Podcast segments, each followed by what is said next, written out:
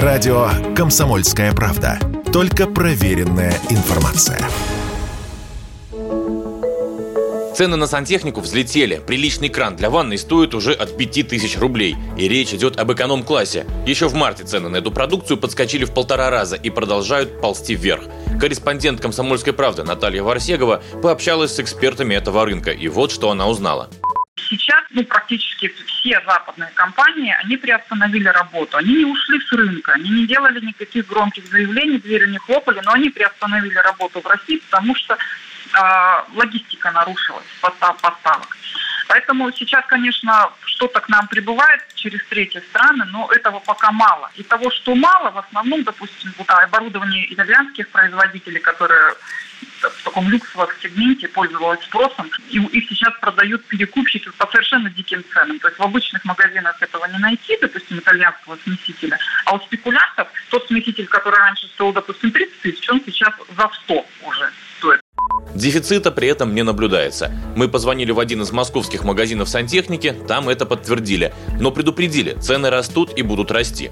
Э, дефицит, э, насчет дефицита я не знаю, потому что святое место пусто не бывает, сами понимаете, да? Но ценник точно вырастет, потому что будут вести там, например, не, через Беларусь, да, как раньше возили, там, а через Казахстан или там еще через какой-нибудь стан. Это, соответственно, тоже деньги, это время, это соляра, и все это будет на конечной цене тоже сказываться. Готов ли обеспечить Россию смесителями отечественный производитель? Оказывается, не готов, просто потому, что такого производителя у нас нет. Слово журналисту комсомолки Наталье Варсеговой. Значит, 98% смесителей – это импорт. И в основном он сейчас идет из Китая. А из Европы несколько брендов поступало не производят по следующим причинам. Во-первых, это экология. Смесители покрываются хромом, это очень вредное производство. То есть здесь нужны особые разрешения экологические, потому что нельзя допустить, чтобы хром попал в воду, потом в организм человека или животного. Плюс это производство дорогое.